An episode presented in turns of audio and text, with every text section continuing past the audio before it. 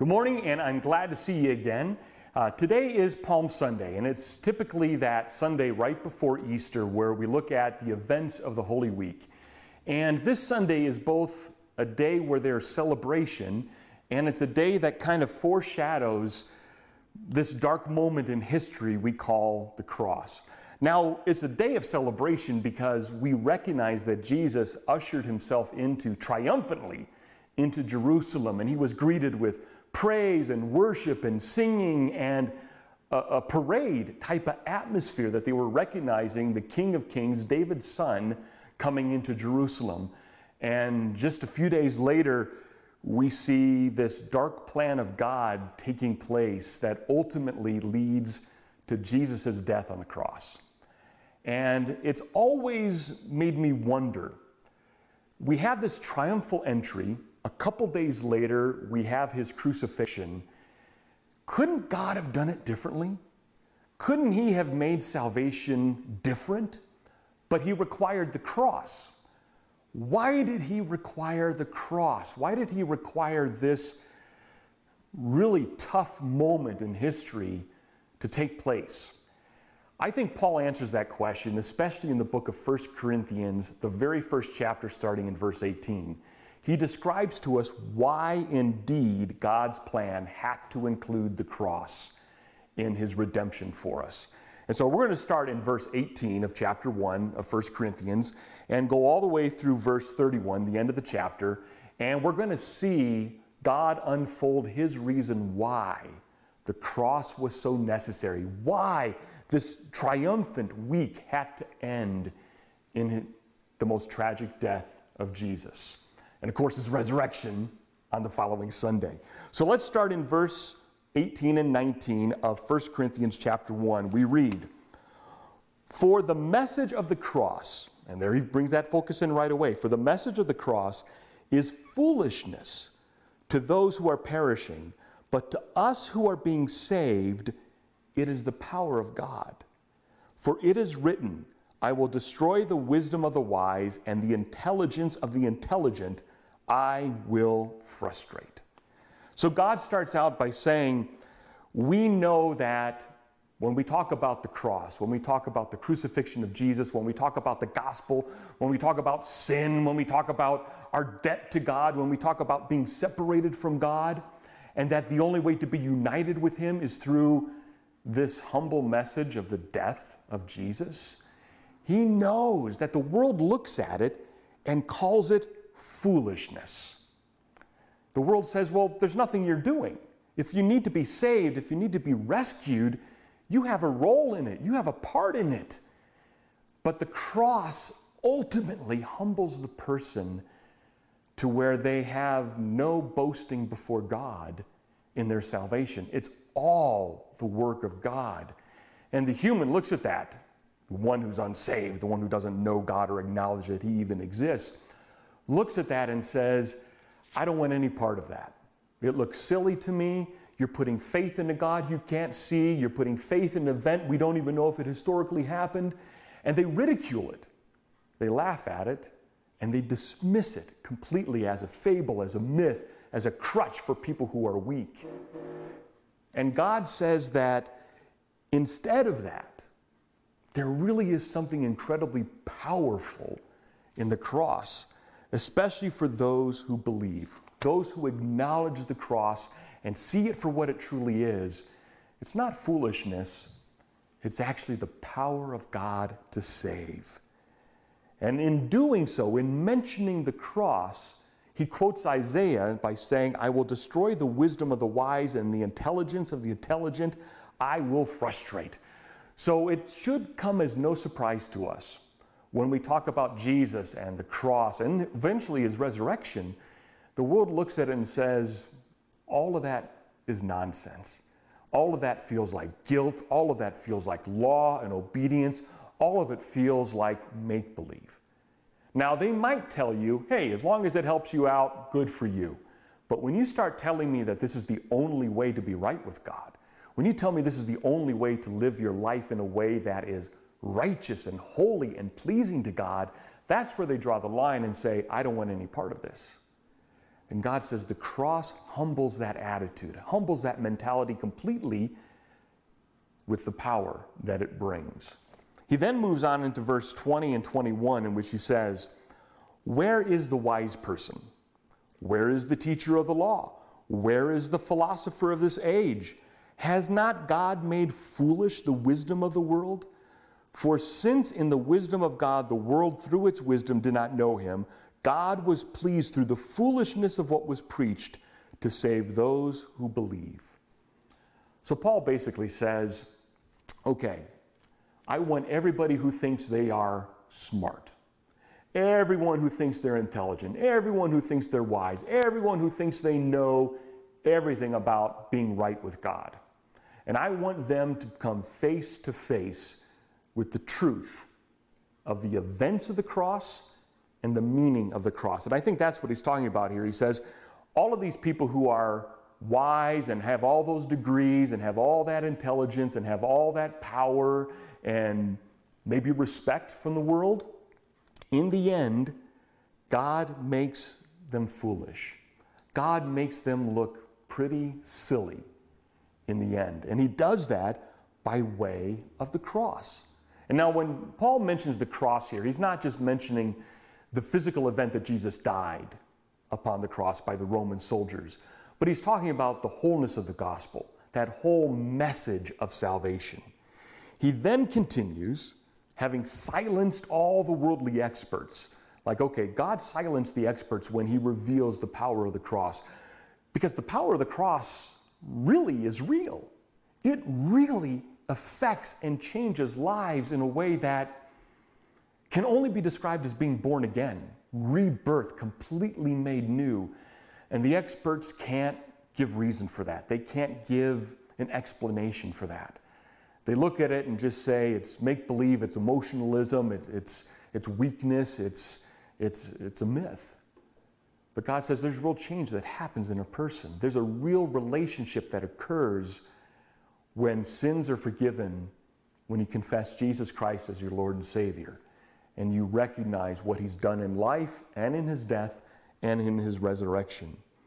Paul continues to speak specifically to these wise people, to these intelligent people, to these scholars and know it alls, and to the people who have this uh, power in the world, in culture, in society.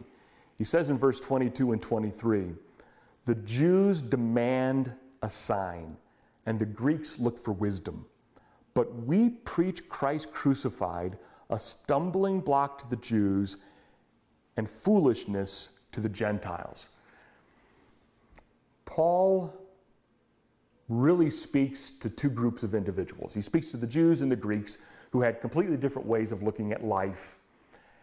He looks first of all to the Jew and says, There's people that are looking for signs and wonders who want miracles, who wants an emotional bond and connection.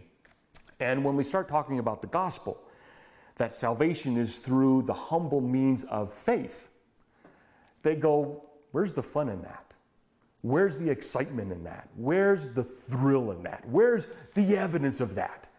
And the Jew looks at the cross and says, No, it doesn't meet my needs because I'm looking for something really entertaining, really emotional, and really spectacular. And if you tell me that I bow my head and say a sinner's prayer and I'm saved, there's nothing spectacular outwardly with that. So the, the Jew says, oh, that's fool, that's, that's just, I can't handle that. I can't get past that. There needs to be something bigger and more grand. You see, when they look at their own history in Jewish history, they see things like the burning bush of Moses. They see God parting the Red Sea. They see the plagues. They see incredible family line stories. They see Daniel being saved in the lion's den. They see kings being rescued. They see prophets that are just doing amazing miracles. And they look to Jesus to be the miracle worker. And as long as he was doing miracles, man, the people followed him. The people loved him. They came out in thousands and thousands and were fed by him. They heard stories about him healing, raising the dead. And they were looking for that type of thrill and excitement of seeing something spectacular and just emotionally grabbing. And when Jesus said, It's simple as this believe on me, and you shall be saved, they, they couldn't get over that. They wanted the spectacular. And that's not what they got on the cross visually. What they got in the cross was a humble death and a humble faith that embraces what Jesus did. And the Greek, especially when Paul went to them in Athens in particular, they were looking for just incredible wisdom and logic and philosophy and argument. And Paul said, Well, the argument is that he's risen from the dead. And they looked at that and said, Oh, that's spectacular. That's thrilling. But it makes no sense. It's illogical. It's it doesn't meet our requirements of being philosophically and emotional and mentally um, exhilarating. And so when they saw that, they just simply said, That's foolish to believe that someone died and rose again and that somehow that unites us with God. You see, what the Greek thought is when I get united with God, it means that I have come to this spiritual plane of pure logical thinking and that makes me close to God. And Paul's like, it's not logical thinking that draws you close to God, and it's not a spectacular display of power and rescue that makes you close to God. What makes you close to God is the gospel, the cross, the work of Jesus, his death and resurrection. And so when Christ is preached, Christ crucified, that verse 23, stumbling block to the Jew and foolishness, to the Gentile, it leads to verse 24 to us. But to those whom God has called, both Jew and Greek, Christ is the power of God and the wisdom of God. So if you really are looking for spectacular, if you're really looking for signs and wonders, or if you're looking for a system that is very logical and and precise and consistent and um, thrilling to the mind, Paul says you have all that in the cross. Because what you have in the cross and the message of Christ is you have the power of God and the wisdom of God. Now, the power of God is displayed in the fact that God can appoint His Son to be your substitute, to live a perfect life and die a perfect death. And somehow, in that act of Christ's death, when we believe it, when we say, Yes, that's mine, when we acknowledge I should have been on the cross and not Jesus, what immediately happens is God says, I now apply to you all the perfection of Christ, just as if you've never sinned a day in your life. He justifies us, He makes us right with Him, He makes us one with Him. He resurrects us. And so, if the Jews are looking for this great sign and wonder, what is greater than a resurrection? And so, everyone who confesses Christ as their Lord and Savior and sees the cross as their hope, that's a miraculous, spectacular moment in history that applies to us resurrection. And to the Greek who says, I need to have all this logically figured out in order to appreciate it Paul says this is the wisdom of God. This is the perfect knowledge. There is nothing more perfect than knowing that God is holy and I'm not. There is nothing more perfect than knowing God expects holiness and perfection and I can't give it. There is nothing more perfect and logical and makes sense that God says, I have to make it up to you because you can't do it on your own. There is no way you can earn it. There is no way that you can in any way achieve God's standard.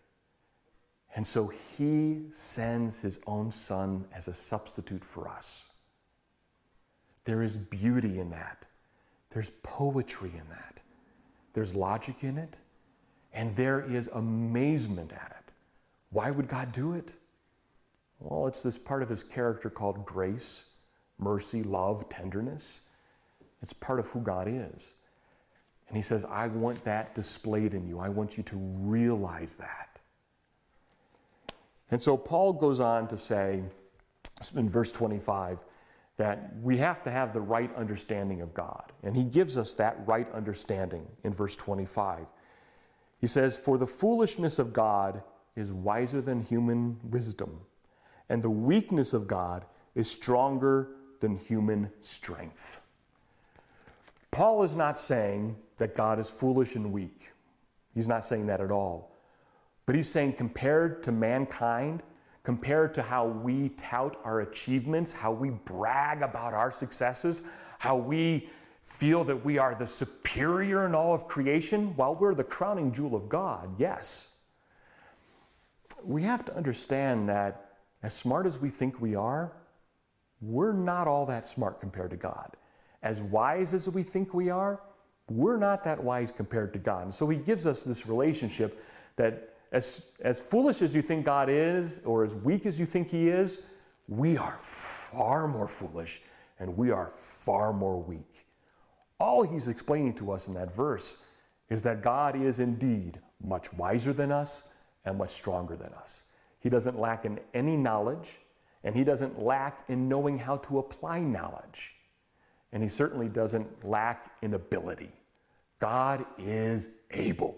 He's able to accomplish all of his perfect will that he wants to accomplish. There is nothing outside of his power and control, according to his nature, to accomplish. He can do it. And we, on the other hand, are severely limited in our knowledge. We're learning every day. And we are severely limited in our just physical strength, right? Because we grow weaker and older, weaker and older, and eventually we pass away. Not true with God, though. God doesn't grow weak and old. God doesn't grow in knowledge and understanding. He is perfect in all of his ways. And then Paul, right after showing us this picture of God, in reference to us in particular. He then goes in the next few verses, verse 26 through verse um, 30, and he talks about our nature. He says, okay, here's God. He's not weak and he's not unlearned. And here's the true picture of us. And he starts that in verse 26.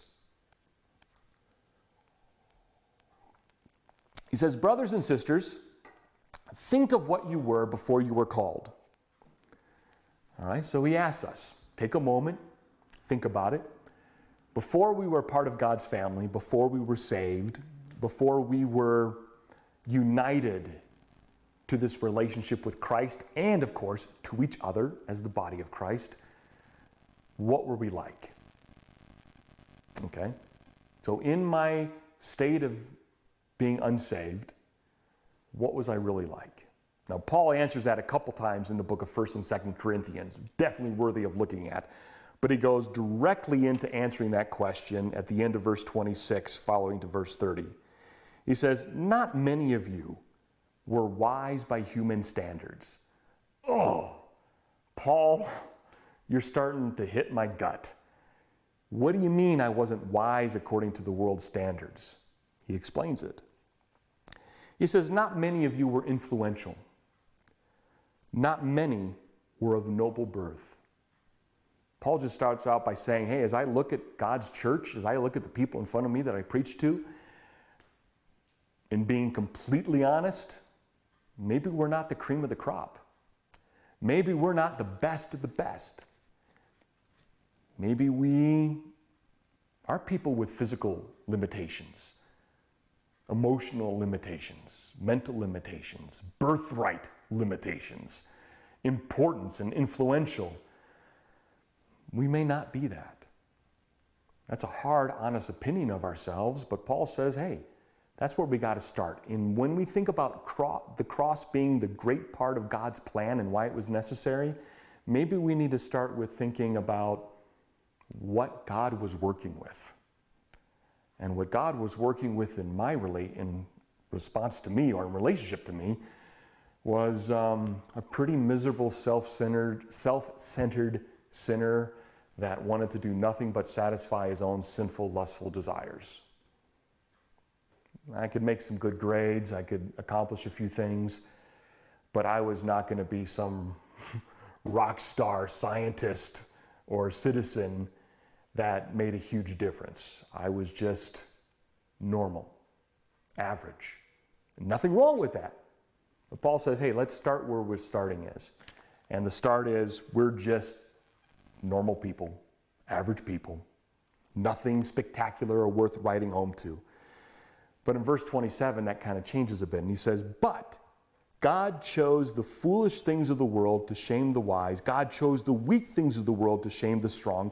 God chose the lowly things of the world, the despised things, and the things that are not to nullify the things that are. are.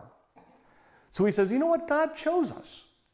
God chose people who may not be the rock star, may not be the super athlete, may not be the brilliant person in the room, may not be the person who was born into royalty. But that's okay. Because this demonstrates God's amazing power and wisdom that He accomplishes through the cross when He takes someone who the world considers average, who the world considers eh, maybe below average, or who the world considers, why would I ever waste my time with them? They're not influencers, they're not someone I want to be connected to, they're lowly. And God says that's where my power is displayed when I take someone who was weak and I make him strong. When I take someone who was foolish and make them wise. When I take someone who has no reputation and I give them the name of Christ. Who has no place in the universe and I make them sit upon a throne next to my son. That is the power of the cross. And he continues in verse 29 and 30 in that same vein and says, so that no one can boast before himself. It is because of him that you are in Christ Jesus. It is because of God that we're in Christ Jesus. It's not because of our beauty, intelligence, wisdom, influence, power that we have this relationship. It's because of God. It's because of his cross. It's because of what his son did, who has become for us the wisdom of God and then he defines for us what he means by the wisdom of God. And it's not knowledge, it's not even a perfect understanding of something. He describes the wisdom of God or the logic of God as our righteousness, holiness, and redemption. That's what the cross accomplished holiness, righteousness, and redemption. Holiness is being set apart to God. Righteousness is being made right before God. And that idea of redemption is being whole before God, meaning I'm not lacking anything, nothing is undone. That's the power of the cross. That's the power of the gospel. And the world may not understand it. The world may laugh at it. The world may ridicule it. The world may try to silence it. But if the world wants to see real power in action, God's power in action, God's wisdom in action, all the world has to do is look to you. What change God has made in your life. I mean, if you're tuning in now on a Sunday morning, God has took your Sunday morning and made you focus on Him. Focus on other, pray for others, worship Him. That's amazing transi- transition that God has made in your life. That's powerful. That's spectacular. That should be on the news. That should be what we talk about what God has done in us. God has taken something that the world discarded and said is average, and He's made it righteous and holy and redeemed. And there's a take home point here. There's an application, there's an answer to the so what does all this mean? He says in verse 31 Therefore, as it is written, let the one who boasts boast in the Lord. Because we can kind of start getting a little bit big headed. Okay, God has taken something simple and He's made something amazing out of it. I'm pretty amazing. God took something weak and gave it strength, took something foolish and gave it wisdom, took something that was in debt and paid it in full, took someone who was part of a broken family and made him part of a whole family. And we could start thinking, yeah, there's something really special about us. And God says, Oh, remember, all of what is accomplished in your life, I've done it. There's no big head here. So when you start thinking that you're now super special to the world, God says, No, remember, if you want to boast about something, don't boast in yourself, boast in me. Now, we're going to close here in a moment, and I have a, a video hymn that I'm going to share with you by uh, Thomas Kelly. It's called Stricken, Smitten, and Afflicted. And it's a hymn that was written in like 1803 or 1804. And Thomas Kelly wrote over 760 hymns. He wrote a lot of hymns. And this is probably, definitely, definitely one of my favorite top five hymns ever. And it, it's a very somber hymn. It's not like Joy to the World that you're going to get up and want to kind of, uh, you know, clap your hands and raise your hands and shout for joy. It's a hymn that looks at the dark event of the cross and puts it in perspective. So the hymn is a little bit slower, it's a little bit more reflective. All the words are on the screen. I'm not sure that we've ever sung it at Calvary, uh, but I hope it becomes one of your favorite hymns. And we're going to do that now. And after that is over, we're going to close in prayer.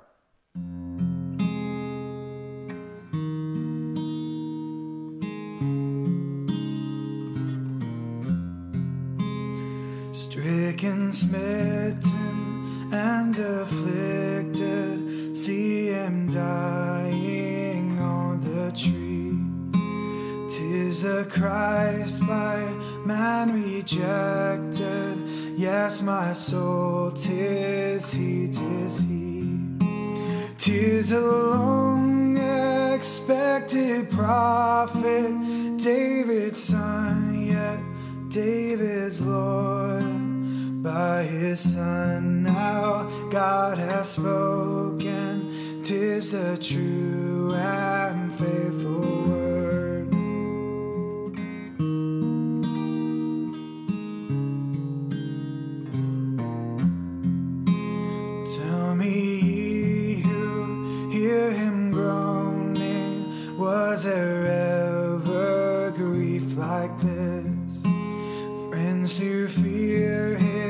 cause disowning, foes insulting his distress. Many hands were raised to wound him, none would enter, post to save. But the deepest stroke that pierced him was a stroke that justice gave.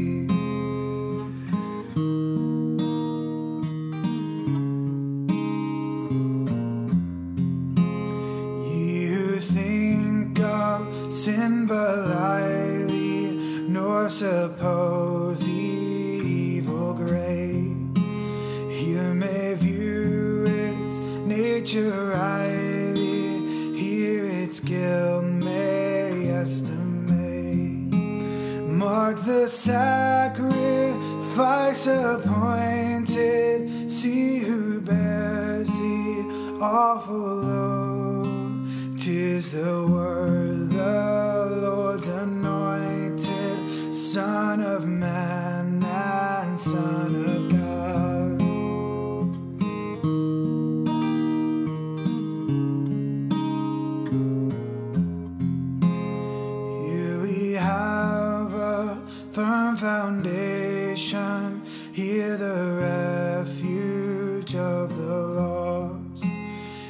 Christ, the rock of our salvation, is the name of which we boast.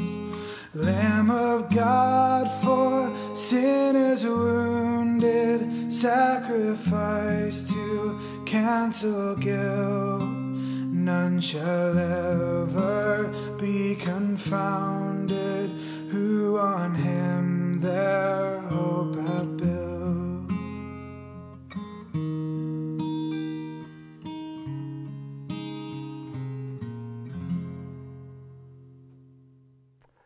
I hope you not only enjoyed that hymn, but maybe by the third or fourth, fourth verse, you were able to sing it uh, with us. Um, again, I think that the words in it are incredibly powerful and demonstrate a real dependence that we have upon the cross and why Christ had to die in order to demonstrate both the wisdom and power of God in making us a people who had no reputation, who had no great standing in the world, part of God's kingdom that one day will rule heaven and earth under our King of Kings and Lord of Lords. Thanks again for joining us this morning. Cannot wait to either see you live or again on stream next week for Easter. So let's close in prayer. Again, Father, we come before your holy throne, acknowledging our weakness and acknowledging your strength, acknowledging our foolishness and acknowledging your wisdom. Father, as we go through this next week until we meet again, I pray, Father, that we would have ample opportunity to boast about you, to boast about what you're doing in our lives, how you care for us, how you love us, how you nurture us, how you've forgiven us. Father, may we boast about you greatly because the power you've demonstrated in our lives have changed us forever. In Jesus' name we pray. And all of God's people said, Amen. Until next week, God bless.